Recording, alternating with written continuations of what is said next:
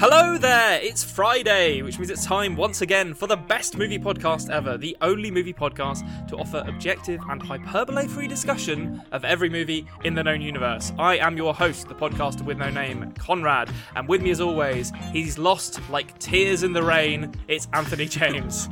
It's a me, Anthony. I actually got that quote wrong. You should, I should have said he's lost in time, like tears in the rain. You know what? I'm paraphrasing.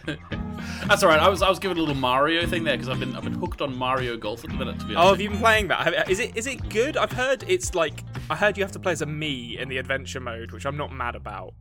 Uh, you do have to play Mii in the adventure mode, uh, but that's because you're striving to get into the, the big leagues where Mario and With the Luigi and. Bowser. Yeah, so you're only you're playing against sort of like the, the side tier characters like Pink Yoshi and Oh. and like oh. little and like Boo and stuff. Whereas when you get to the big leagues, Boo is not a side tier character. Thank you very. Much. Boo is one one of my favorite characters in Mario Kart and Mario Tennis, for that matter.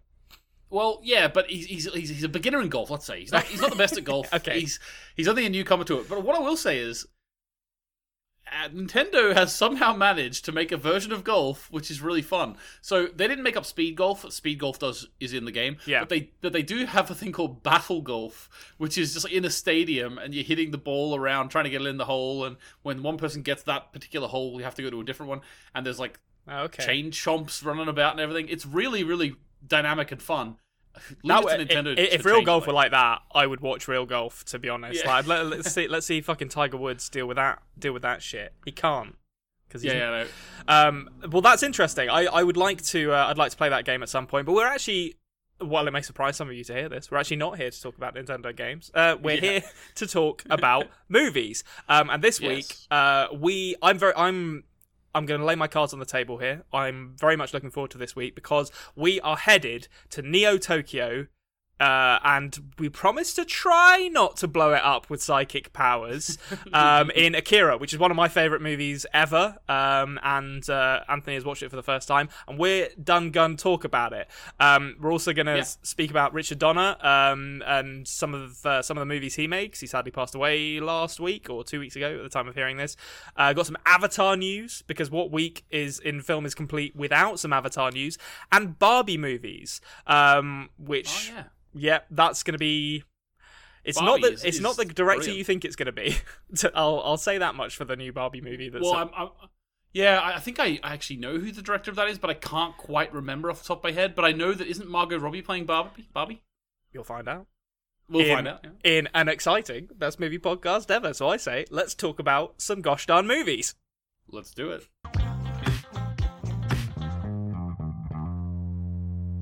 Movies, let's talk about them. Um, we've made a tradition in the past few weeks of talking about superhero movies when we open our new segment, um, and that gives me a very easy segue into um, mentioning that Richard Donner, director of Superman, s- sort of Superman 2, or well, he did direct Superman 2. He's just not not credited for it.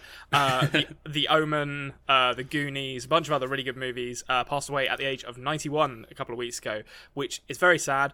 But he he was a great director, and I think it's worth us taking a moment to reflect upon uh, his library of films because he made some absolute crackers. So for me, obviously, Superman jumps to mind first of all. Superman, like Richard Donner's films of Superman, are the reason why, for the longest time, Superman was my favorite superhero. Yeah. It's kind of like your favorite color as a child. You don't want to give it up, you know. Even though you Yep. should, you kind of. So Superman, I don't want to give up that he's my favorite superhero, but I find other superheroes more enjoyable these days. But he still is my favorite. I, I haven't gone back and watched those movies, but I think I would still love them to be honest. Because and and I'm I'm a big um I'm very like sentimental when it comes to Superman. Like I think it's one of the reasons why I don't like the Zack Snyder uh, DC movies is because, and I understand why. I understand the, the drive to try and make Superman a bit darker, a bit a bit more interesting. But sometimes I like a kind of just positive outlook, blue sky. He's just a good guy trying to do good kind of superhero, and I think I think the Richard Donner Superman movies absolutely capture that.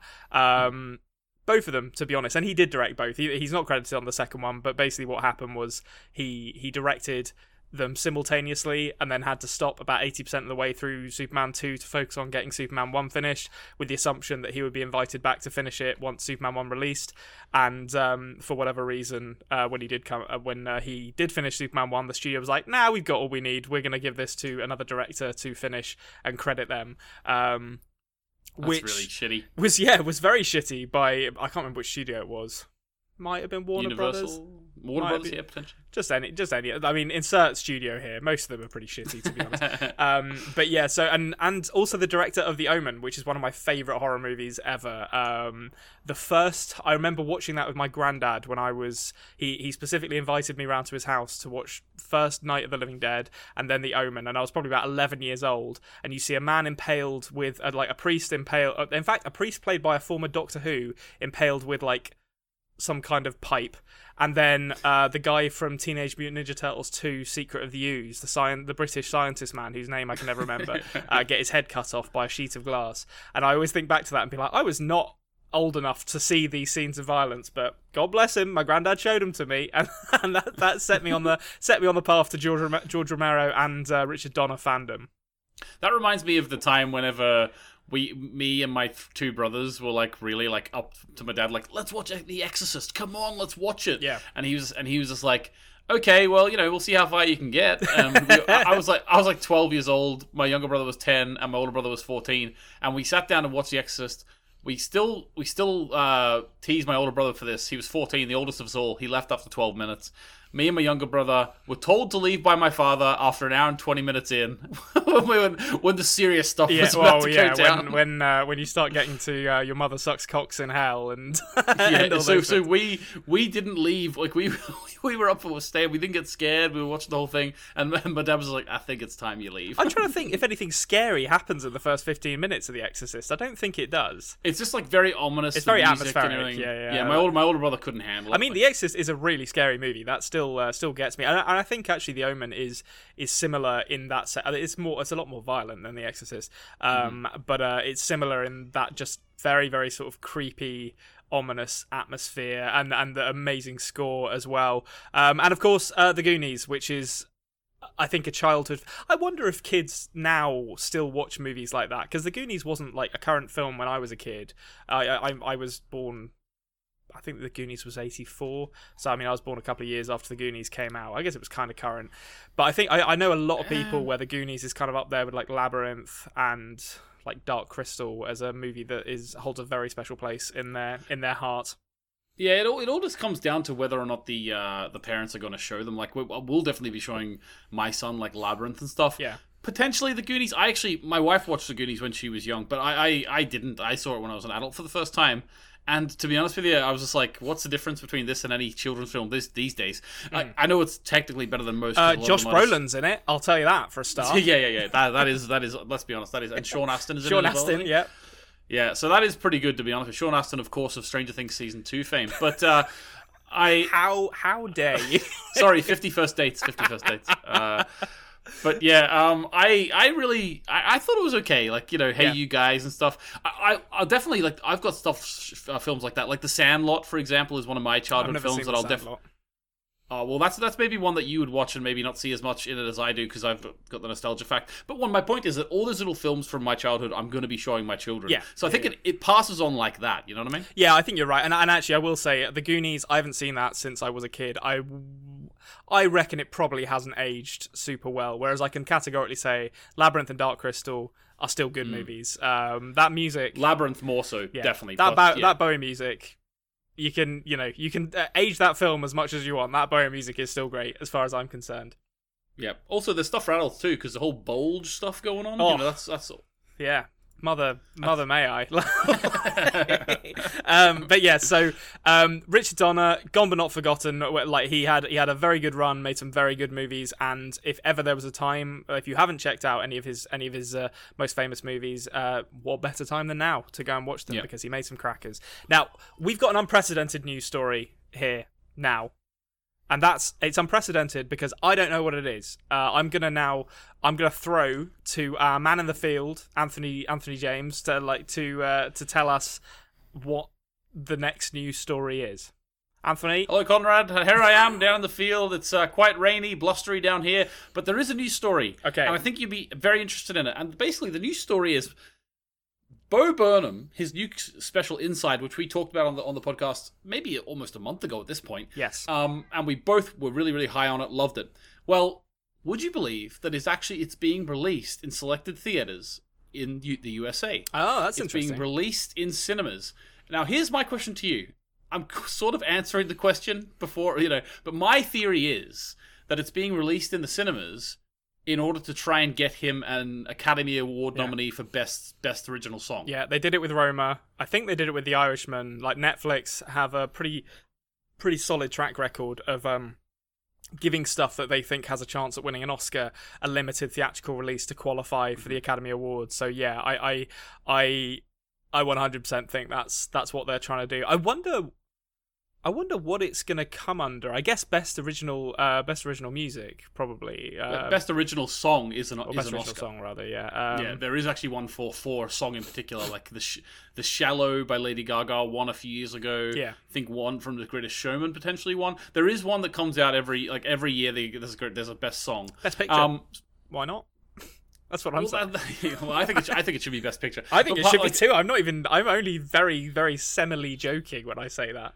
I actually think like I, I when it first happened, I was like, okay, obviously best song, but is there a chance? Like, is I don't think it'll happen, but is there a chance they'll enter it for best documentary? Is there a chance? Hmm. It depends. It's hard because it's it's not. I suppose it is documenting something. I suppose you could call it a documentary, um, even if it's kind of. It's almost like an art piece, really, rather more It- than a it- yeah. documentary.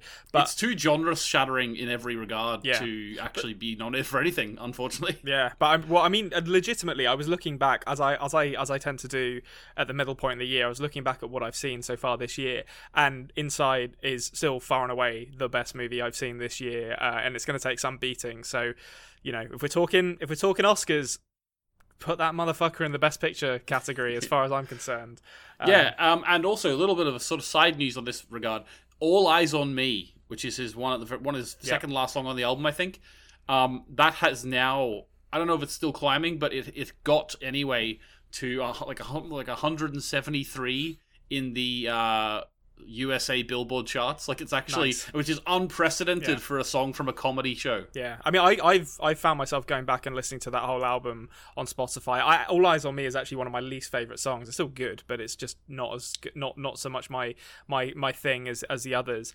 But there's just so much good stuff in that album. Uh, so many good songs, and I I hope that this allows but i mean he, he doesn't really even need the success because he's already like very well renowned very well Oh, well yeah. regarded but I, I hope i wish him every success in the world because like the inside was phenomenal and um fuck him give him the best picture oscar give him best actor as well Yeah, um, yeah, all right.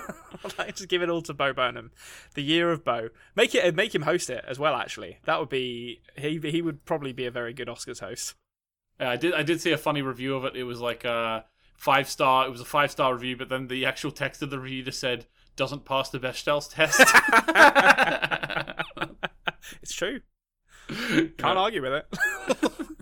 and that the makes it a bad Socko. movie. I will say That is don't true. know the gender of Socko, That but there has true. to be two. There has to be two. Yeah, and well, I mean, you know, and he portrays a white woman uh, in in one of his songs. Um, so Not talking about men in that in that song. Either, no, but so- they're not. They're also not talking to any to another woman. So Well, yeah. he's talking. No, the, the white woman he talk he is is talking to their deceased mother. oh, that is So actu- true. That is true. It does actually pass the Bechdel test. she does mention her boyfriend.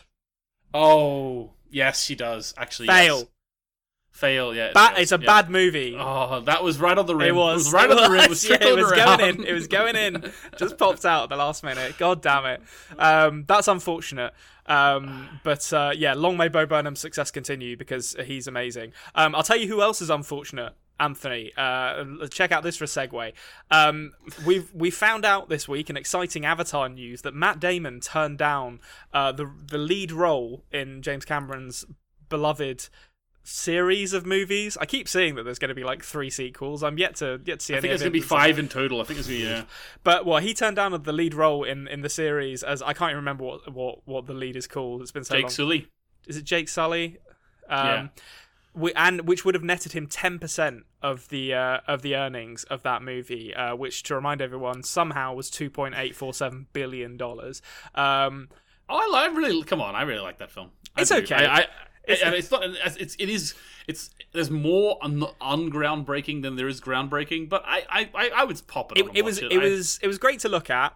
But I think um, I hate Sam Worthington with the the Fury of a Thousand Suns. Like I just I just don't. I think he's awful in everything I've ever seen him in, and I don't understand how he's an actor.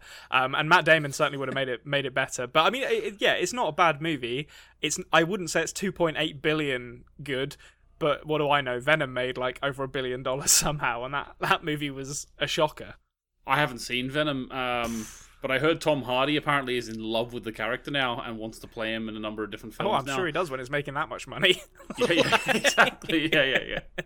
Like, no one wants to do. All these actors don't want to do superhero films, and all of a sudden they see yeah, the money until, until the check turns up, and I was like, like Joaquin what? Phoenix is like, I am not being in a superhero film, and it's like Joker earns this much money. Want to do a sequel? Yeah, yeah. Tell you what, I've always uh, identified with the character of Venom, the load, load of load of charlatans. But uh, yeah, so uh, Matt Damon would have been in that and would have made it better. I think it's safe to say. Um, but we didn't get that. We got Sam Worthington instead. But uh, by all accounts, he's going to be in the other ones. I'm really hoping they just kind of quietly kill him off between movies and replace well, you might remember there won't be actually the physical body of Sam Worthington in these ones, so that might be a little. Oh, he gets turned into a Na'vi, doesn't he?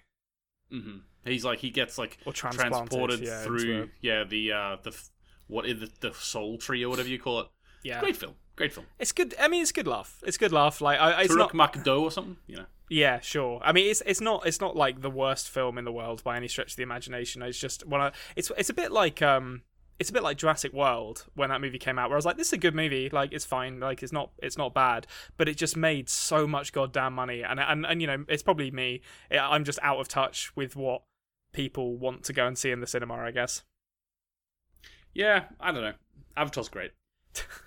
Well, we'll see when the next one comes out in fifty years' time. I hope I hope Matt Damon's in the next one. He just like, Oh. like light. He's like an Interstellar type. Role. Yeah, yeah, just turns up, turns up as a walking, heavy-handed metaphor, like in Interstellar, and then dies. Um, I tell you what's not going to die, and that is Barbie. The character lives on both in plastic form and now in an exciting new project from Greta Gerwig um, that is uh, scheduled to start filming in 2022.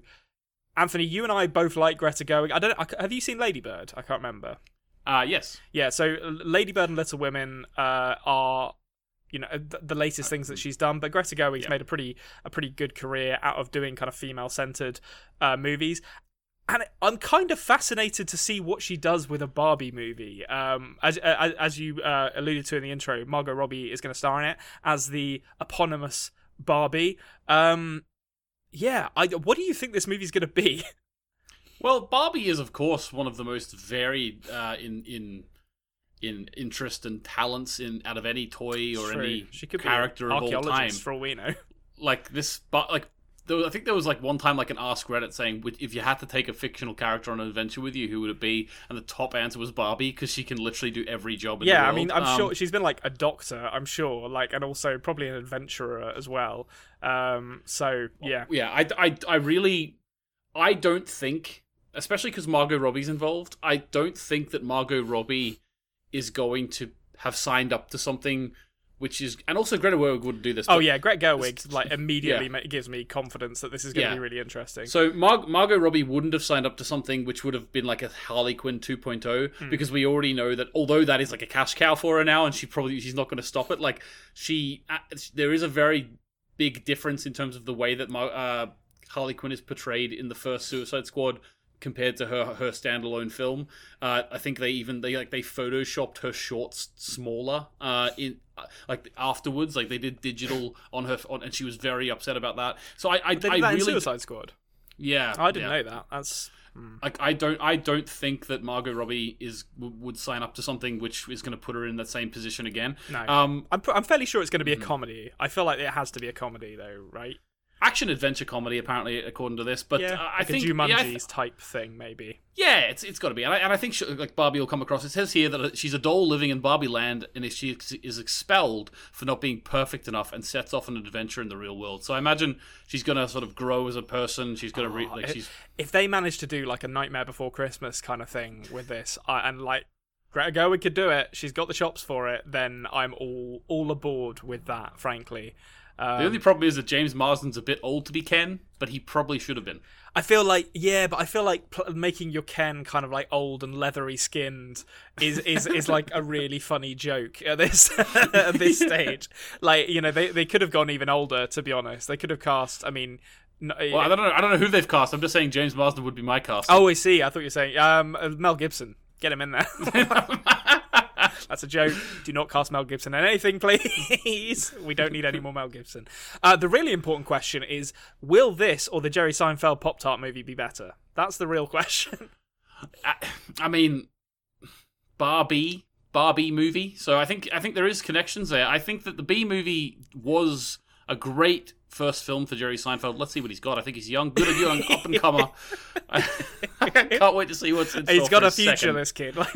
Like, I mean, he's, he, he didn't producer. just. This is what I. This is what I love about Jerry Seinfeld. Right, he didn't just go right out the blocks. Bee Movie, huge success. Obviously, someone, some uh, Netflix put out on their Twitter that some some household watched it over 500 times in one year. Huge success, right? He didn't just go. You know what? All these all these movie studios want me now. I'm going to jump on and just do any old crap. He waited like 18 Waiting for the right script. Waited for the right script. He's got it now. The Pop Tart movie. Um, I'm looking forward to it. Finally, I really am. yeah. Well, I mean, I'm, I'm looking I'm looking forward to Jerry Seinfeld teaching Greta Gerwig a thing or two about how to make an, a, a presumably an action adventure animated movie, also in the Pop Tart movie. I don't know.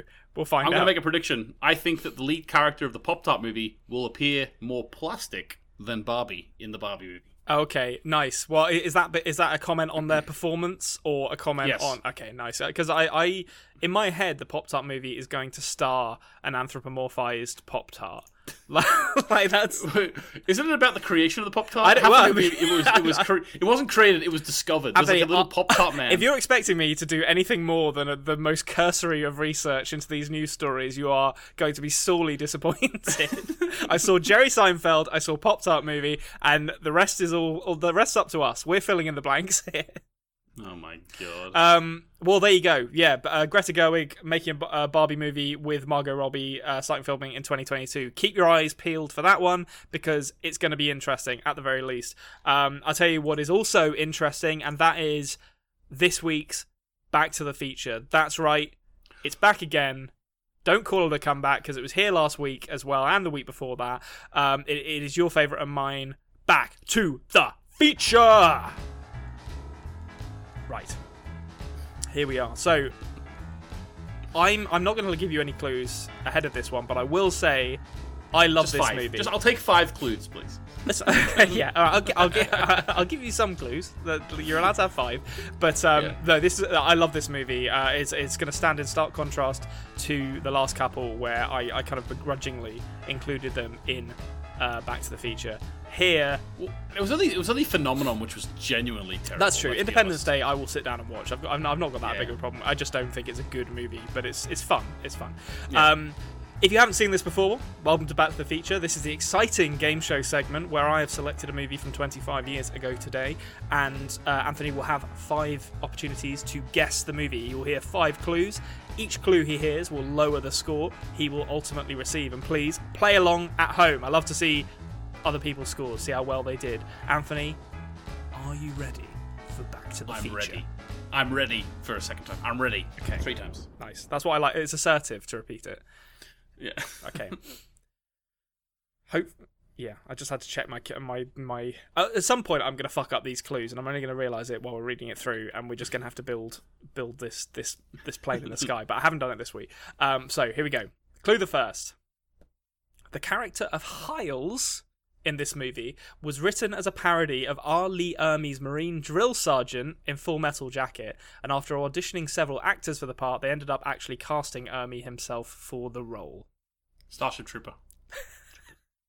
R. Lee Ermey is not in Starship Troopers, but that's a great shout. That's I a just wanted to get. That's a great shout. Oh, I always forget his name. The the guy who plays Zims in Starship Troopers. He was he's he's in loads of stuff. Like, and he, he's a he's a great he's a great great brute of a man. Uh, but it's not Starship Troopers. Lovely mention. Question two. Danny Elfman liked the director's previous movie so much he agreed to do the score for this without even knowing what it was. Interesting. My question to you is has Danny Elfman done any films with this director before? No, Okay, no, it's not. It's not the, the dynamic duo then. Um, that no. uh, I imagine okay, Danny well, Elfman agrees to do uh to do what's his face uh, Tim Burton movies sight unseen as well. Which, it's Yeah, like, yeah, yeah, yeah. Danny, I need you. Yeah, that's fine. I'll take half an hour out. Yeah, diddle a ding ding ding. That's what we'll do. Yeah. Um, right. Uh, let me see. Okay, well, I'm not actually that familiar with Danny Elfman's work outside of uh, Tim Burton movies, so I'm just going to have to take a, a whack at it. Um, so this makes me think that it's actually like someone's early enough in their career, the director, because Danny Elfman would have known, you know. Mm. I don't know. Something's telling me it's a Ron Howard thing. I don't know why. I don't know why. I know he started directing very young, but he sort of didn't really take off properly until the nineties. Um, um, my first time I've ever done this, I'm gonna pass. Okay. It's a it's a perfectly respectable answer. Like if you have, if you can't think of anything, there's no no reason to, to, to force one out. I, I was about to say Uncle Buck, but we'll, we'll pass. I will say for this movie, I, I think this is one of those movies. I think that if you haven't seen it, there's just no way no way you'll have heard of it because it's quite a cult movie. But I think the people who have seen it absolutely love it. Um, Okay. So pass is acceptable though. So clue three. This was Peter Jackson Jackson's last feature film before directing Lord of the Rings, which would release five years later. Okay, so I was right. that was earlier. I know Peter Jackson did like sort of three or four. Yeah, he did three Australian, oh excuse me, New Zealand New movies Zealand. before this, um, and uh, and then this. Okay, so I have seen a film. I don't know the name of any of them, so this might be, you know, I might have it in, in spirit, but not in not in points. Um, you showed me a film of Peter Jackson, Yeah. uh, way back in the day. Yes. I believe that this one is not that. Oh, no, I think it is that. It's the one where little monsters from the zoo grow in people's bodies. I Uh, think I th- that's one of the Peter Jackson films. Uh, I don't know the name of it. Um, I I don't know, but my guess is body wormy things. That is that is not the right answer. I think I think you're thinking of Brain Dead, maybe the the zombie movie. Have I shown you Brain Dead? There's Brain Dead and Bad Taste. Bad Taste is the Alien movie, and um, and Brain Dead is is the zombie movie. It's not. I'll give you that. It's not either of those. okay, well I don't know what it is then. I, I know I know Peter Jackson. It might be Brain. No, I think it. I think it was maybe the alien one. It's like there's a big house. The one I'm thinking yeah, of. like that's a big Brain house. Dead, where like yeah, there's Okay, a, there's, a, there's, there's a bit there is there is a bit where a, a monster a zombie comes out of someone's body. It's like living in their Okay. rib cage. Um, there's also a very funny bit where a priest uh, starts like karate fighting zombies in a graveyard, and he says, "Oh, I kick ass for the Lord," and then does like a, does like a flying kick and gets like thrown onto a cross. Uh, Brain Dead's a, a, a great movie. Um, yeah, this so I, I unless the next one is like a clue that's as easy as it rhymes with Schmedmassic Park, I don't think I'm. no. I don't think I'm gonna get I, it. I if you I think you're and honestly this is another one of those ones where I was like if you get this I'll give you the money myself because I don't I, I, I don't think you've seen it. Um you might have to wait to the last clue. Let's find out. So clue number four I don't think this is going to help you that much but this was written and directed uh, by husband and wife writing partnership Peter Jackson and Fran Walsh um, which I mean basically every movie that Jackson directs they write together. So I don't know if that will help too much. Um, yeah, it doesn't help me too. I, I honestly, I'm not gonna get it. Like, I'm, I'm just not gonna get it. I know Brain Dead. I've seen that Okay. film. I think that the fact that I've even seen one of Peter Jackson's early Yep. films is more than most people. Yeah, you know? that is that's impressive that you've seen that. So I'll I'll give you the last clue just so you can see if it jogs anything. But there's no shame in this. This is a, this is a lesser known film. It did make quite a lot of money actually. We'll t- discuss that in a second. Um, but clue number five. This was Michael J. Fox's last leading role in a movie. Hmm.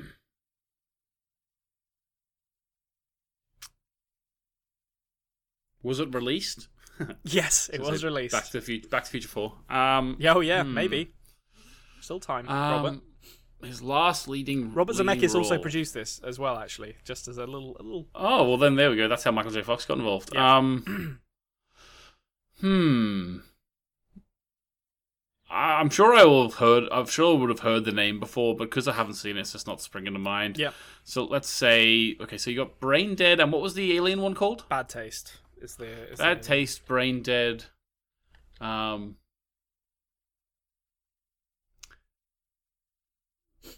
Smoking Foot.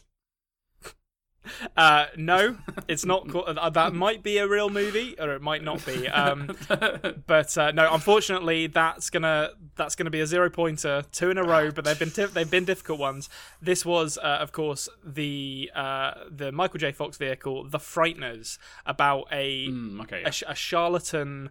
Um, like oh, what are they called? Like people who come into people's houses and be like, I can hear the spirits. Um, Oh, like mediums yeah, Or, or something yeah. um, basically like a charlatan medium who um, gets into a car crash uh, that kills his wife um, and discovers he can communicate with the dead and then it starts being like ba- basically haunted by a demonic spirit played by uh, I can't remember the name of the bad guy uh, but it's got Jeffrey Combs um, it, it's a it is a it is a great movie. It's one one of one of my favorite um, movies in the '90s, and uh, well worth checking out. And it did it made over a hundred million dollars worldwide, which I was surprised by. But it's one of those movies that I think if you haven't seen it, you've just never heard of it. But it's beloved Yeah. by the people who have seen it. So I was, yeah, I was thinking far too far back in Peter Jackson's. Yeah, you were uh, thinking time. like late '80s. Uh, I was thinking pro- proper, just like make a film with anyone you can make a film with. Type days, you know what I mean? yeah, get a bunch of get a bunch of New Zealand actors and stick them in a house and throw some blood around the place, which is very much my speed as far as filmmaking. yeah, as yeah, yeah. No, it's, it's good stuff. Like, Um, but yeah, so that was the Frighteners. It's it's hard luck. It is hard luck. I hate to I hate to see you go home empty-handed. Um, but there've been a couple of difficult ones. Here's hoping that we can get you back on track next week with Back to the Feature. Yeah, let's hope. Let's hope. Okay, well, I'll tell you something that is not hard luck. Is that does that segue work? No, not really. But I'm just gonna I'm gonna persevere with it anyway. Uh, Yeah, yeah, I'm, I've not I've not got a better one, frankly. Um, and, and and and to be honest, if you're expecting a better one, I don't know what show you've been listening to for the last for the last six months. Um, we done watched Akira this week, and that's what we're here Yeah. to talk about. Um, it's directed uh, by the author of the uh, original manga, the uh, Katsuhiro Otomo, who also kind of wrote the wrote the screenplay for it. I can't, he wrote it with someone else. I can't remember who they who they were.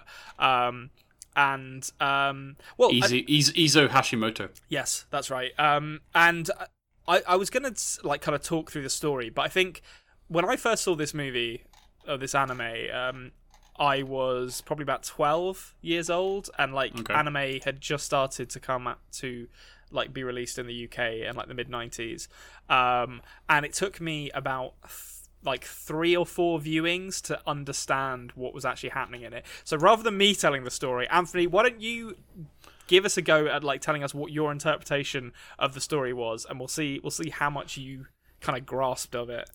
So are we sort of implying that we're going full spoilers from the start for this one? Uh, 'cause no, you don't necessarily need to go go full spoil. We don't need to go like you know into the into what actually happens, but just the kind of broad, uh, you know, the elevator pitch for the plot, I guess. Okay, so basically, there seems to be there's a place called Neo Tokyo, which is sort of sprung from the from the uh, ashes of the former Tokyo, which was seemed to be at the start attacked by some sort of nuclear bomb. Now, whether that was the case or not, we'll uh, we'll find out soon. Yeah. But uh, but in in sort of the aftermath, although the technology and and sort of the the the actual commerce of the city seems to have completely recovered.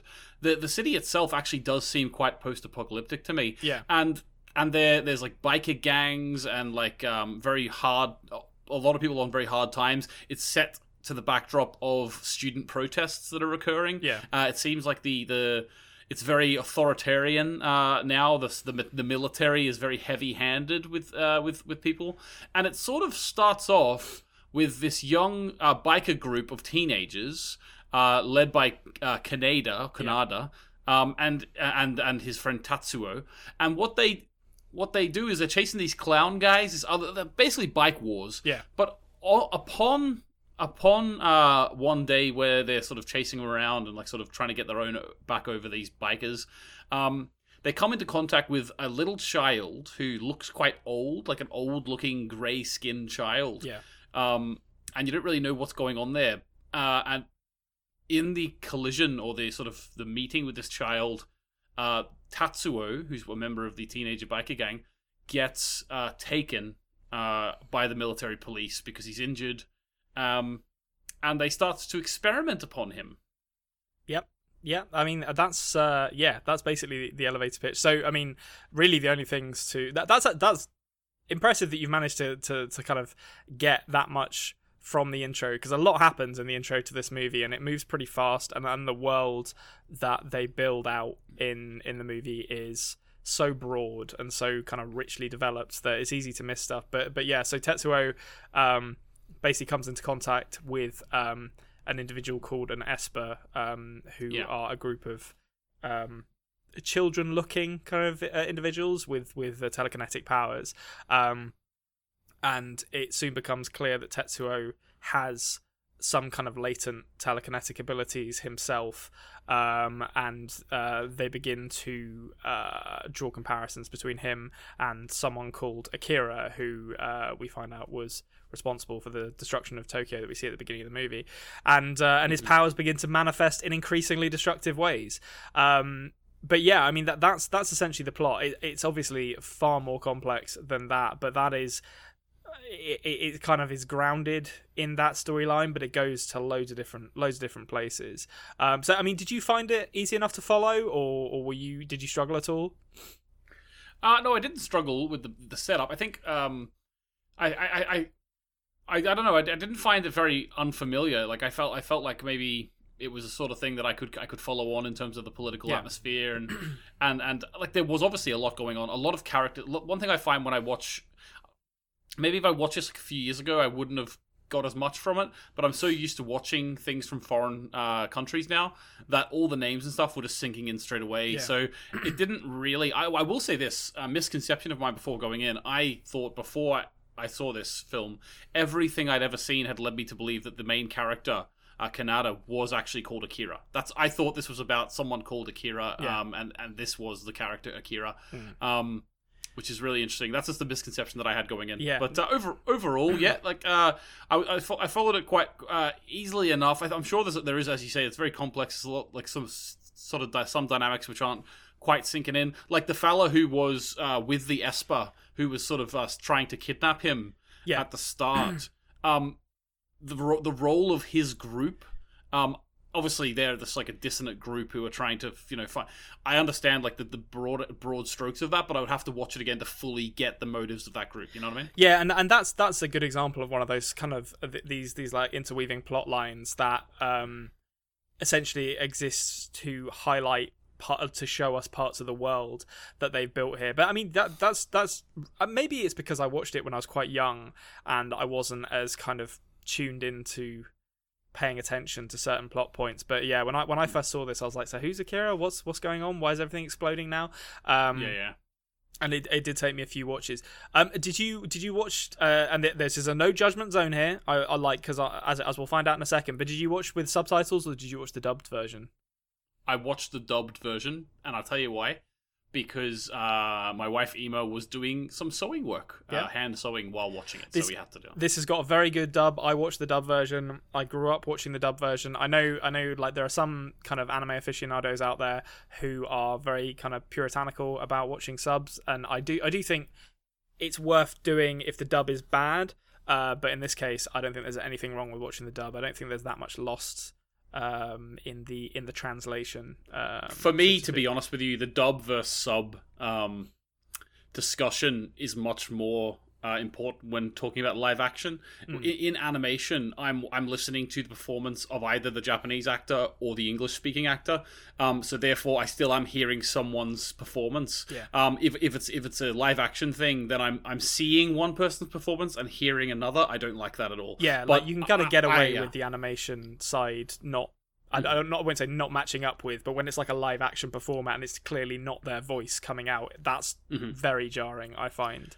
Well, I, I I would watch it with Japanese sub, uh, Japanese and subbed, uh, and I would prob- maybe think it was better, but I would never think that just because it's the way for this film that overall in animation one's better than the other. I would just take it on particular performances. Yeah, Maybe yeah, I would yeah. prefer the English. Yeah. yeah take it take it on a case by case basis i think is is the the correct way to approach this um s- so when i when i first watched this um in the 90s i had the original uh, streamline pictures dub that i don't think you can get anymore um, where it had different voices. So kaneda was voiced by a very famous voice actor called cam clark who also did the voice of liquid snake in metal gear solid and leonardo in the teenage mutant ninja turtles. And he didn't change his voice that much because cam clark has a very distinctive voice. And it was kind of awesome hearing who uh, someone who was clearly Leonardo from the Teenage Mutant Ninja Turtles to playing uh, playing Kaneda. Um, I was very Just into like you, you, you, you were waiting for him to ask for pizza and stuff. Oh, absolutely, yeah. Like I, I was. Uh, It, it was it was uh, sad to hear Leonardo in such distress towards the towards the end of this movie. Um, yeah, yeah, yeah. but yeah, so I mean, uh, we won't get into spoilers just yet. But in terms of like the world um, Mm-hmm. that is depicted in Akira, like I, I love like this. You've kind of alluded to it already, but this like kind of brutal depiction of a sci-fi future. Like it is sci-fi, but it's borderline apocalyptic. You know, there's definitely um, huge numbers of people who live in poverty but yet it manages to kind of blend this this dirty grimy city with um moments of almost like you know quite quite high high concept uh, sci-fi. So that you know these these street gangs that are able to get these incredibly expensive bikes that have like electricity coming off the wheels and stuff. I, I think this is this this for me i love a cyberpunk world.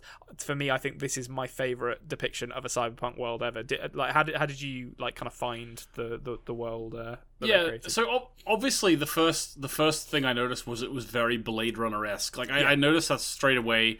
I loved the i loved the animation. I thought it was the like the way that they did the lights of the bikes and they tr- the trails and like the, just Oh, the, yeah. it gave the r- world a real mugginess like a real uh like I, I, I felt like it was real th- the air was thick you know Yeah. it was staying You behind can like smell the movie, like as you're watching it. It's Yeah, like, yeah, this, this, I feel like if you touched something in Neo Tokyo, it would be sticky. That's the, that's the yeah no i re- yeah I, the, the actual the actual animation uh like in terms of the actual design the production design of the, of the sets and the, and the and the place that they're in it was just incredible and real tactile and made me feel like I was there but I will say as well actually I think where the animation really shined was in the more grotesque um, sort of visiony moments. So you know, like so without going into too much spoilers yet, there's a, there's a character who has a few visions, and there's a vision where he falls to the ground and he and he sort of looks. There's a hole in the ground underneath him, and then all of a sudden, all of his guts fall out onto the pavement, and Yeah. it was so visceral Yeah. and so.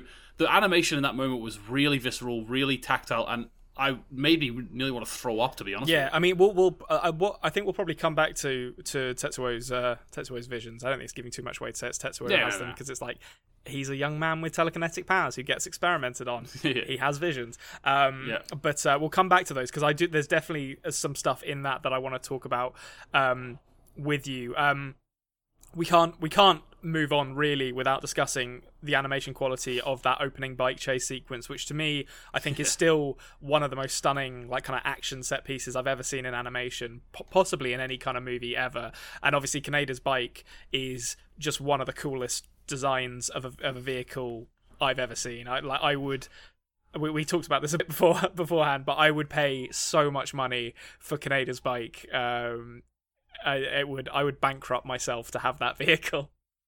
Yeah, like it, uh, there's a reason why Tetsuo wants it so bad. Like Yeah. it, it's it's so cool. Um, it, was am I right in thinking that when it was parked, like that he folds it out a bit before sitting on it? Like was it folded up a little bit? Yeah, it kind of like like it, it like well the the um the kind of windshield kind of comes down like a cockpit um and uh, and yeah the, the the spokes kind of extend outwards a little bit as well. So it's it's re- the animation there's so many like moving parts on it uh, it just it feels like a like a functional vehicle. Um and yeah as i've said before like when he when he starts it up the first time and he does like the kind of the, the the the wheel spin and the electricity starts coming off that front tire and it's like that is such classic cy- uh, cyberpunk because it's like what what purpose does that electricity on the front tire serve absolutely none is my imagine is my my impression but it looks fucking cool so it, Well, it, it made it made me it made me realize that this bike is better than the rest of anything Yes. else. Like it made yeah. Yeah, it's it's So it's got a Top me. Gun sticker on it, so that's how you know that. Uh, and and that is uh, like it's funny you mentioned Blade Runner before actually, because this movie has a lot of like Western influence. Uh, obviously, Top Gun is a is kind of a bit of a joke. Like it's not really influenced by Top Gun at all. But Bla- but Blade Runner is definitely an influence um, on this in terms of the world it depicts. And I think it has that same griminess in the world, but it also something that it does that Blade Runner doesn't really have, um, or at least the, the, the movie doesn't really have. The book, uh, from memory, I think the book does have a little bit of it. It's been a long time since since I've read uh, "Do Androids Dream of Electric Sheep," but the the fact that in almost every scene there is an establishing sh- or every scene that, that is kind of set within the the rougher parts of the city there is usually an establishing shot of some kind of crowd trouble. Like there's all there's mm. like protests or there's just explosions. Um, and it does this brilliant job of kind of conveying just this this mounting dissent and unrest in this city and the fact that it's kind of normalized for all of these uh, all of these people. And and then when you know when they eventually go to the school as well and it's just the the worst school you could possibly imagine. yeah, it was absolutely terrible. Um, yeah, but yeah, just I, I I enjoyed it a lot more than I thought I would. To be honest with you, a lot of the time with anime, I find that I get recommended things and I watch them and, and they never live up to yeah what what I thought they were going to. Akira did for me actually. I really really enjoyed it and I will be watching it again. I I think it's there's a reason why this anime is the one that sort of broke the Western audience. You know, yeah, the, yeah, the, absolutely. Yeah, it's. I think it's. This is. I, I absolutely agree with you that there's some anime that you need to that comes with kind of asterisks next to it, uh, where you're like, this is great, but it has some pretty troubling depictions of you know sexual relationships, which is not to say that it's bad. You know, a lot of the anime I grew up on is has horrific moments of sexual violence, to be honest. But but there's also like really cool action sequences. Well, this one had a little bit of that too, to be honest. It, it does, but I feel like this is a lot less. Uh, it's a it's a lot more in service of a character, and it's not designed to be titillating. I don't think it's designed to kind of show a side of a character who whose entire arc in this movie is a is a tragedy essentially. Um, yeah, I, I, will say though, uh, to be honest with you, I don't know how you feel about this because you did see this so so early in in life. Um, but for the first half an hour before things really got kick started, I I found the main group of teenage boys really unlikable. I'm gonna be oh, okay. honest with you. Like and and and of course that is also in the context of the situation they're living in. Yeah. Uh, it's it's in it's in the context of you know their life and how hard it is and mm. the hardship they faced, and they've had to become tough to survive. Like I, yeah. I can see that, but the amount of other characters they were dismissing, especially women, yeah, yeah. Uh, they were dismissing, telling to shut up. Um, it was they are not good was, to their girlfriends. like in well, one one of their girlfriends gets completely sexually assaulted, mm. and and and then the the answer whenever the the the sort of situation comes back a little bit under control is that the boyfriend tells her to shut up and uh, and, and and you know stop annoying him or whatever yeah. and runs away. I I just thought that they they were they were quite unlikable at the beginning. Yeah, me, I, I think that's fair. I mean, they are you know they're street punks. They're they I think yeah. it is by design, but I certainly understand that it's hard to find a protagonist to identify with in this movie. I, I guess it's Kaneda to a certain extent, but honestly, Kaneda's well, I think I think let's let's get into kind of spoiler territory here because it, uh, mm-hmm. like so we can actually talk about it. So if you haven't seen Akira, spoiler warning, we're gonna we're gonna talk about like some spoilers in the story now. Um, I guess Kaneda is the protagonist, but really his role is a very reactive one. Like he doesn't, he kind of mm-hmm. just follows along um, with. Um, oh, I've forgotten her name now. Um, it's not Kaori. It's uh, Kai. Kai. Yeah, the, the, the the love interest I think is yeah uh, Kai. I think it's Kei. Um, is Kei? Yeah. That's it. Kei. Yeah, it is um, Kei. He follows her along, and she's a member of this kind of anti-government resistance group, mm-hmm. and and he ends up you know fighting Tetsuo when he when he loses control of his telekinetic abilities at the end of the movie. But really, very little of what Kaneda does in this movie pro- propels the plot forward. Um, and yeah, I can totally get that that it makes it hard. There's not really a kind of good guy to hang your hat on. And funnily enough, mm. actually, I, I, how did you feel about uh, Colonel Shikishima, the, uh, the, the the military kind of tough guy character in this? Um, I actually, yeah, I, I don't know about what I think of him overall, but I, I didn't actually. I sort of saw his motives uh, yeah. a, a, lot of the time. He he didn't really seem like an evil character to me. No, like, he didn't no, really. I, I think I mean he I think he's he, he is motivated. He, he is correct in his assumptions about the corruption of of the uh, of the uh, uh, what are they called Supreme Executive Council and you know science pushing to basically create another Akira. Um, Although I will say, um, uh, the, the the guy who in that council who asked for the funding to go to social programs, I'm just like, I love that guy. Yeah. Give all, him all the money. yeah, but the thing is, would it even go there? Like that, we've got. I think that's one of the things we don't really get a lot of. We get Mr. Nezu, who is kind of an analog uh, for, or uh, not an analog for, but like a representation of the entire Supreme Executive Council. He's the corrupt politician who is feeding information to the anti-government group because he essentially wants to overthrow the government and install something that that uh, or destabilize the government so he can get himself more power. And I feel like his character is designed to kind of say no one in this supreme executive council can be trusted. They are all they are all corrupt, and put us in Colonel Shikishima's Yeah. shoes.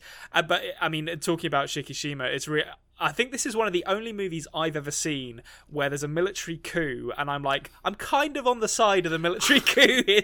I was honest. literally just thinking the exact same Yeah. thing. The next point I was going to make was I, I never thought I'd be on the side of a military coup. yeah, I like when it happens. I was like, yeah, fuck those guys. Actually, like this, this, this calls for a strong leader with like a with a military behind him. And I was like, oh god, is this how it happens?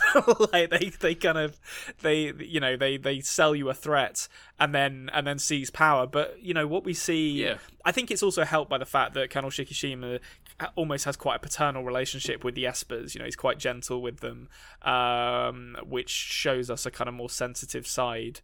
No, sensitive is maybe not the right word for it, but certainly more a more caring side of his character than we perhaps um, see from a lot other a lot of other would be military dictators.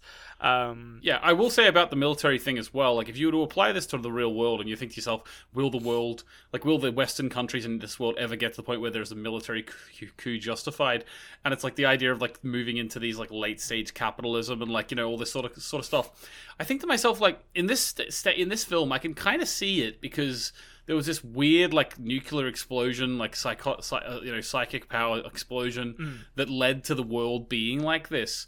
But in the real world, all I can see if we if we eventually get say America eventually goes so bad that you need to have a military coup, I'm look I'm thinking to myself, yeah, but like look how many options there's been along the way. The reason you get to that stage in the real world is a lot of the time, not all the time, but a lot of the time is because you don't take the right the sensible option you know you Yeah. you always you always like get get brainwashed by by certain people trying to whereas this is like fast tracking that idea it's like there's a nuclear explosion and in the aftermath all of these higher ups in the government all took advantage of it and, Yeah. and managed to line their own pockets Yeah, I mean, th- I mean, this. Uh, it's important to kind of remember that this this movie only takes place 33 years after. oh 33 is a very important number for my little Yep. theory going on here Um, it, it's um, yeah, 33 years after a um, after a, like a, a cataclysmic event, like a city was destroyed.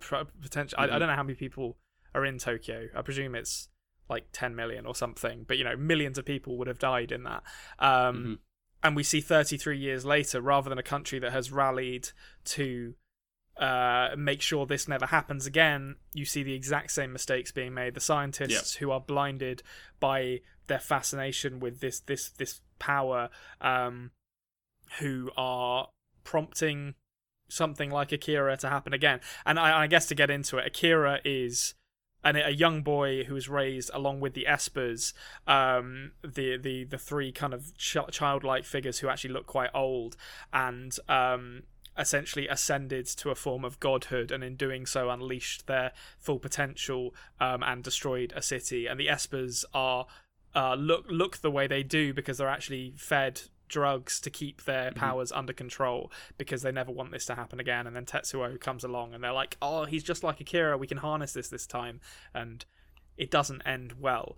Um yeah. so I mean th- there's two things that I really yeah two things that I really wanted to discuss here then so I mean we talked briefly about uh Kaori's character the one who is uh, you know, sexually assaulted, beaten on the side of the road when Tetsuo tries to kind of run away with uh, with Kaneda's bike, and his response to that once uh, the rest of the capsule gang turn up to save the day is to beat the the biker, the clown gang member responsible within an inch of his life, uh, while Kaori just sits off to the side.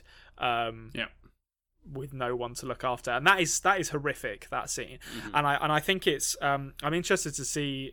I, I hesitate to call it an arc because she's literally only in like three scenes in the movie, but to me, she's one of the most tragic characters in the movie because eventually she pursues Tetsuo um, once he's begun to transform into this this monster of technology and flesh, um, like Kaneda does. Kaneda pursues him to try and kill him. Kaori pursues him because for some reason she still loves him, and she is consumed and horrifically killed um, by by Tetsuo.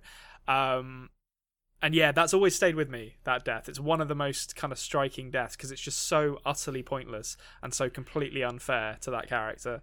Well, I don't. I don't think it is hundred percent analogous to this um, analogy that I'm going to draw. But but I think in that in that respect of the story, I actually kind of felt like it was a little bit like addiction. It's like it, it's kind of like you know. With, with, when people are loving towards you, like they're the ones who get hurt the most. You know, like in in in terms of being the relationship, like you know, a relation to someone who is heavily addicted to something. The only way to keep your own peace of mind is to accept the things you cannot change. Yeah. Uh, and and I feel like she didn't do that, Mm. and maybe Kaneda didn't either. He tried he could change it in a negative way, but but she got fully consumed by him. Now I don't think the whole thing's a metaphor for addiction, not not at all. But I mean, in that regard, I've really felt that way. I thought like you see this guy going down this horrible path, and you you think that your empathy will bring him out of it. It's like no, you you. you Yeah. That that's a little bit that's a little egotistical in in itself, to be honest with you. Yeah, and I, I think I definitely think there is something there because I mean we see, as you said, the the rest of the capsule gang with their with their girlfriends um, fairly early on in the movie, and none of them are you know particularly caring to to these to Mhm. these women. They're you know dismiss them, tell them to shut up. They see you know they treat them like an annoyance um, rather than people that they actually care about. And and you know to some extent I think that's a realistic depiction of how those relationships would be in a world as harsh as this. But Mhm. to then see that taken to its most extreme kind of conclusion where Tetsuo literally turns into this giant flesh fleshy monstrosity of like kind of metal and uh, and flesh when he replaces his arm with uh, with some some some wiring. Um and her still go to him and her st- and her just be just completely like killed in this horrific way is um is, is a really a really great moment. A great Mhm. moment. Like a, a, a, a, a very profound moment for that character and it's one that's definitely stayed with me. Um and the other thing that I wanted to talk about in talking about Kaneda, uh, Tetsuo's final transformation into this huge like flesh monster and how like Yeah. striking that is. We, t- we you touched on it briefly before, uh, but the visions that he has. So the the one that always like I I'm always um. I, I, I love the most is when he is in hospital um, and the Espers basically try to assassinate him because they know what he Mm. represents and they come at him as like this giant teddy bear and this giant rabbit and this giant walking car Yeah. uh, and they start like bleeding like milk out of their out of their Yeah. paws, and it's just so horrific. And I I love that scene. Yeah, that, that was really cool. Like, uh, um, I I thought it was genuinely another vision of his, but it seemed to actually be them put sort of projecting this out, out to the world. Yeah, Um, sort of carry. I think even maybe physically carrying things to create them into these animals. But um, Yeah. but yeah, like that. That was really cool. I, I like sort of.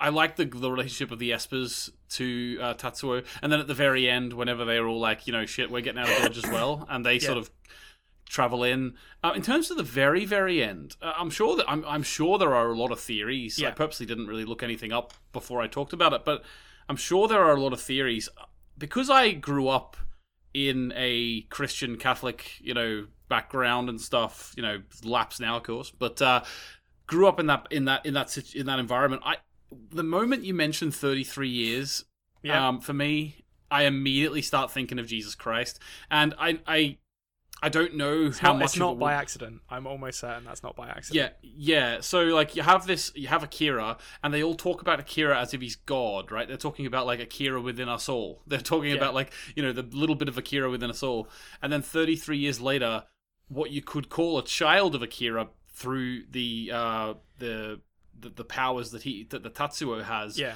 uh, ascends to the same plane as Akira. Um, it's the metaphors are really heavily put in there. For yeah, me. yeah. And, and you know the the final the final kind of sequence of the movie is essentially the Espers calling on the essence of Akira through the the the kind of um uh and like f- preserved organs and and um Mhm. oh, they're not even really organs it's like kind of biomechanical stuff in jars and like formaldehyde yeah. but the Esper's calling on the essence of Akira to come and take Tetsuo away to a higher plane of existence. Yeah, and you know that that the, the the the similarities between that and you know like the the crucifixion you know this idea of something coming down and getting uh, jesus or getting this this kind of de- uh, deity like figure um are are very very clear to me uh, and then you know the final shot of the movie before um before we you get to the credits is um these like galaxies flying past Yeah. that to, to me implies uh, Akira and Tetsuo have ascended to a place where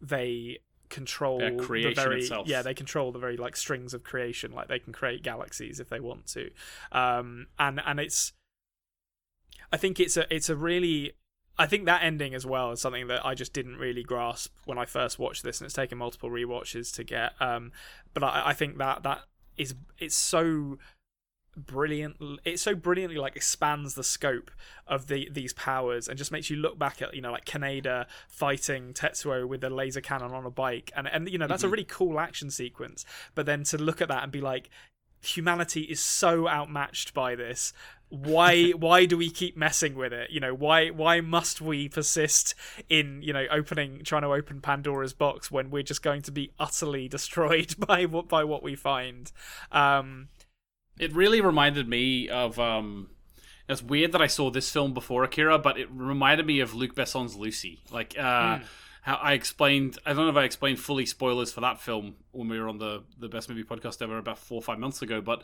basically, at the end of that film, Lucy sort of transcends her. Her, her physical form and is the root of all creation basically Yeah. uh, that she she basically is the reason for the big bang and stuff it really really struck a chord with me that it was similar in tone you yeah know? i mean i i I think luc besson is 100% the kind of filmmaker who was influenced by Akira. And, and you know that really Akira's influence you can look at just about any western director who has directed sci-fi and and they will tell you that Akira has influenced them to some extent. Like this really is I, I think you've got um, like Blade Runner, and then you've got this as far as sci-fi sci-fi influences go. Um, and yeah, I absolutely love it. So, I mean, do you do you have any any kind of final thoughts on it? Sounds like you sounds like you enjoyed uh, enjoyed it for the most part.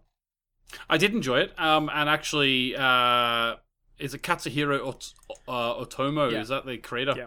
Yeah, it makes me want to go and watch more of his his his stuff because um, I, I genuinely liked it. Like, is the rest of his stuff as sort of Far-reaching or like maybe ambitious? I suppose. I, I actually don't think I've ever seen anything else that he's done. To be honest, I've certainly never read any, any of the mangas of this. Um, yeah, I'd like I, I I oh no, actually that's not true. Um, I saw his adaptation of uh, Metropolis, which is really good. Um, that's that's well worth seeing. A very again very beautifully animated. Reminds it feels actually a lot less like Akira and a lot more like a Ghibli. Um, movie but um Okay. i think that's the only one i've seen of his i'm looking i'm looking at his other stuff now and uh yeah i think that's Well, it pa- apparently there is going to be a um a TV series of Akira. well uh, the, yeah the, i mean they it, it, uh, one of the big not criticisms but one of the big things that everyone said about akira when the movie came out was that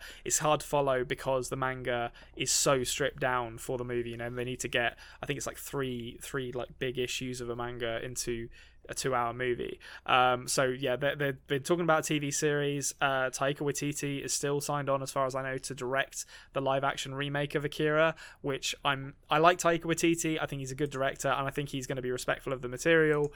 I don't know if I want a live-action remake of this, but we'll we'll see. Like it's Taika Waititi is really in the fo- sort of five years of his career where everyone wants him to do everything. Yeah. And I remember this was the case for a number. This is the case for a number of filmmakers and a number of actors. Yeah. Like this, the last two, two, three years have been the Taika Waititi years, Yeah. and we'll see them. He's doing Star Wars. He's doing Thor. You he's remember doing when, Flash, um, Go- Flash Gordon? He's doing a Yeah. Time Bandits, t- Time Bandits TV show. He's doing the, he's doing a sequel called Werewolves. That's going to be a sequel to What We Do in the Shadows. Yeah. He is everywhere. I absolutely love him. I don't think I'm gonna go. I think I'm gonna I'm gonna hipster this one up. I think I will en- still enjoy his stuff. Yeah. But it's interesting to me. I don't think. I think. I think fifty percent of the stuff he's been linked to is never going to come to. come yeah. to I mean, it, it- puts me in mind of. Do you remember when District Nine came out and everyone was like Neil Blomkamp direct these movies? And Yeah. everyone's like, make the Halo movie. And um, and then you know like 90% oh actually no i think the the halo movie was already in production and then they cancelled it and they took a bunch of props from it to make district 9 but i mean there was a load of stuff that neil blomkamp was was linked to after um after district 9 came out and i do get the sense that yeah taika waititi to some extent is like the hot property in hollywood at the moment and a lot of it I never, out. I never thought Taika Waititi would become like the equivalent of J.J. Abrams in terms of how much Yeah. stuff he's involved in. Like Reservoir Dogs TV series, he's the creator of that. Like it's Yeah. crazy. But I I mean, you know, he's good. He uh, and if someone can He's do good. a live action Akira, I would trust him to do it. I just, I'm very precious about Akira because it's like you need to do this right. Or you need to not do it at all because it like whereas with like Ghost in the Shell, I make fun of the the Scarlett Johansson Ghost in the Shell a fair bit, but the, to be honest, Ghost in the Shell, while it's a very stunning anime to look at, um, it's nowhere near as kind of impactful narratively and, and thematically as uh, as Akira is. So I'm I'm less like I was less bothered about them doing that. it's like we haven't. You know, I, I, this isn't going to be. If this is someone's first introduction to Ghost in the Shell as a concept, they haven't lost that much. Whereas if if a bad live action Akira comes out and a bunch of people are like grow up associating that with Akira, it's like oh the the, the damage. The damage that could be done, but I mean, I say that as loves not not everyone can do as good of a job as the Dark, the the Death Note uh, live action. I refuse to watch that. I never, I never, I never watched that. I, I've actually heard it's okay, but I just, It was different enough. It was Yeah. different enough that it can be called okay. I mean, it was sort of a lose lose situation. Yeah. If they if they did it the exact same, everyone would be like, "Yeah, what's the point of this?" And then they then they did it slightly different, made it very American, and Yeah. then people were like, "Why didn't you just make it the exact same?" So Made, it was uh, all right. Like, five out of ten. Five, Dafoe solid the- five out of ten. the Shina, Yeah. was it Shinigami made Willem Dafoe the Shinigami. Shinigami, yeah, yeah, yeah. Which is an interesting choice. But yeah, well, I mean, there you go then. That that is Akira. Anthony has seen it now. I, I like we can set we can take that one off the list and say Anthony is an anime expert at long last. Yes. I've been saying Thank that we're going to do it, and we finally done it. Um. And I and I love this movie as well. I'm I'm also an anime expert, so we can. if we ever give advice on anime in the future, you can be assured that we are correct in those opinions. Uh, well, just back uh, back in Akira, you know, uh, that's how you have to start every every uh, uh, Yeah. conversation about it, and then you you got puts me in mind of Akira, yeah, and and then something completely on, or something that doesn't even happen in Akira, just yeah, yeah, yeah. um. But that's going to do it for us, I think, here on the Best Movie Podcast Ever, which leads us to, uh, as it always does, asking one simple question, and that is, Anthony, what's your favourite movie this week? It's got to be Akira. Oh. No, no funny business. Got to be Akira. Yeah, I'm not gonna. We're not messing around this week. Akira for me as well. It's a clean sweep, and as well it might be. Uh, you should see Akira too if you haven't already. Um, thank you to Nancy Wyatt and Jared Iscariot for the use of our theme song. You can check out a link down to their stuff in the uh, in the description below. And thank you to you for listening. Uh, please consider subscribing if you haven't already. We're the best movie podcast ever on podcasting apps, and we are the Culture Cave on YouTube. Um, and get involved in the comments. Give the show a like. It really does help. And we will see you same time, same place next week. And cut.